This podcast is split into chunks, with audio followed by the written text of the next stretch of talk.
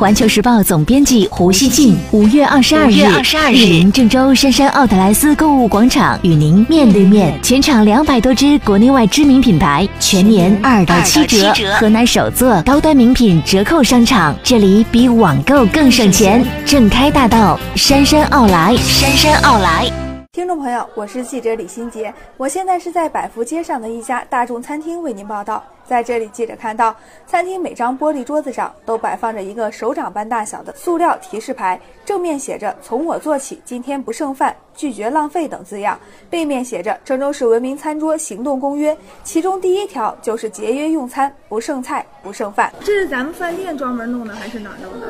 发的嘛，搬出发的哈。嗯，摆放在桌子上。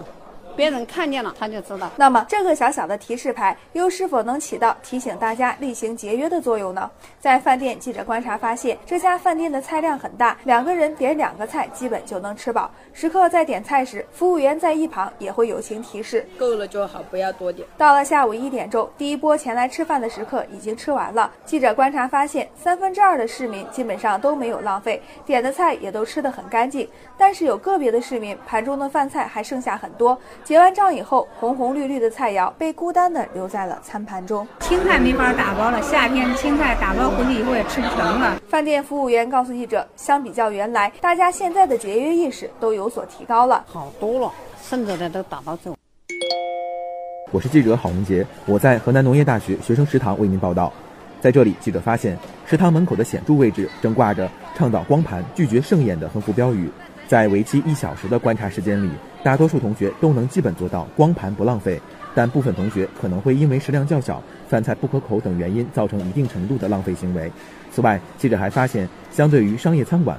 高校学生在食堂对于剩菜剩饭的打包意识较弱，很少有同学将吃不完的饭菜打包带走继续食用。我对光盘这个行动还是挺支持的，不要浪费食物嘛，每顿都吃的挺干净的，基本上吃多少买多少。你要知道，每年浪费的食物量很大，然后这些量的话，就是给一些贫困山区的人民都已经吃很长时间的饭了。正常都不会浪费，比如说有些买的有点多了，但是有时候吃不完了，这种情况很少有。我是记者李静，我现在在京三路的一家自助餐厅为您报道。现在是中午十二点，客人已经开始陆续来餐厅就餐。记者在这里看到“光盘行动，杜绝浪费”的标语随处可见。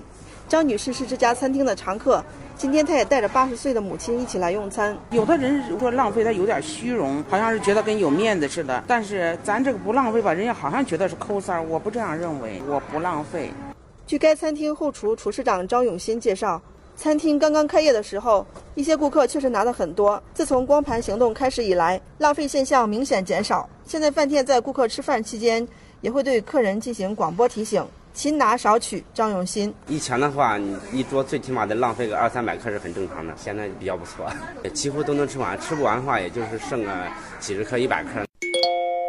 我是记者张云帆，我现在在文化公路中医院职工食堂为您报道。中午十二点正值用餐高峰，附近单位职工、病人及家属纷纷前来就餐。记者发现，大家购餐以米饭、热干面、馄饨为主。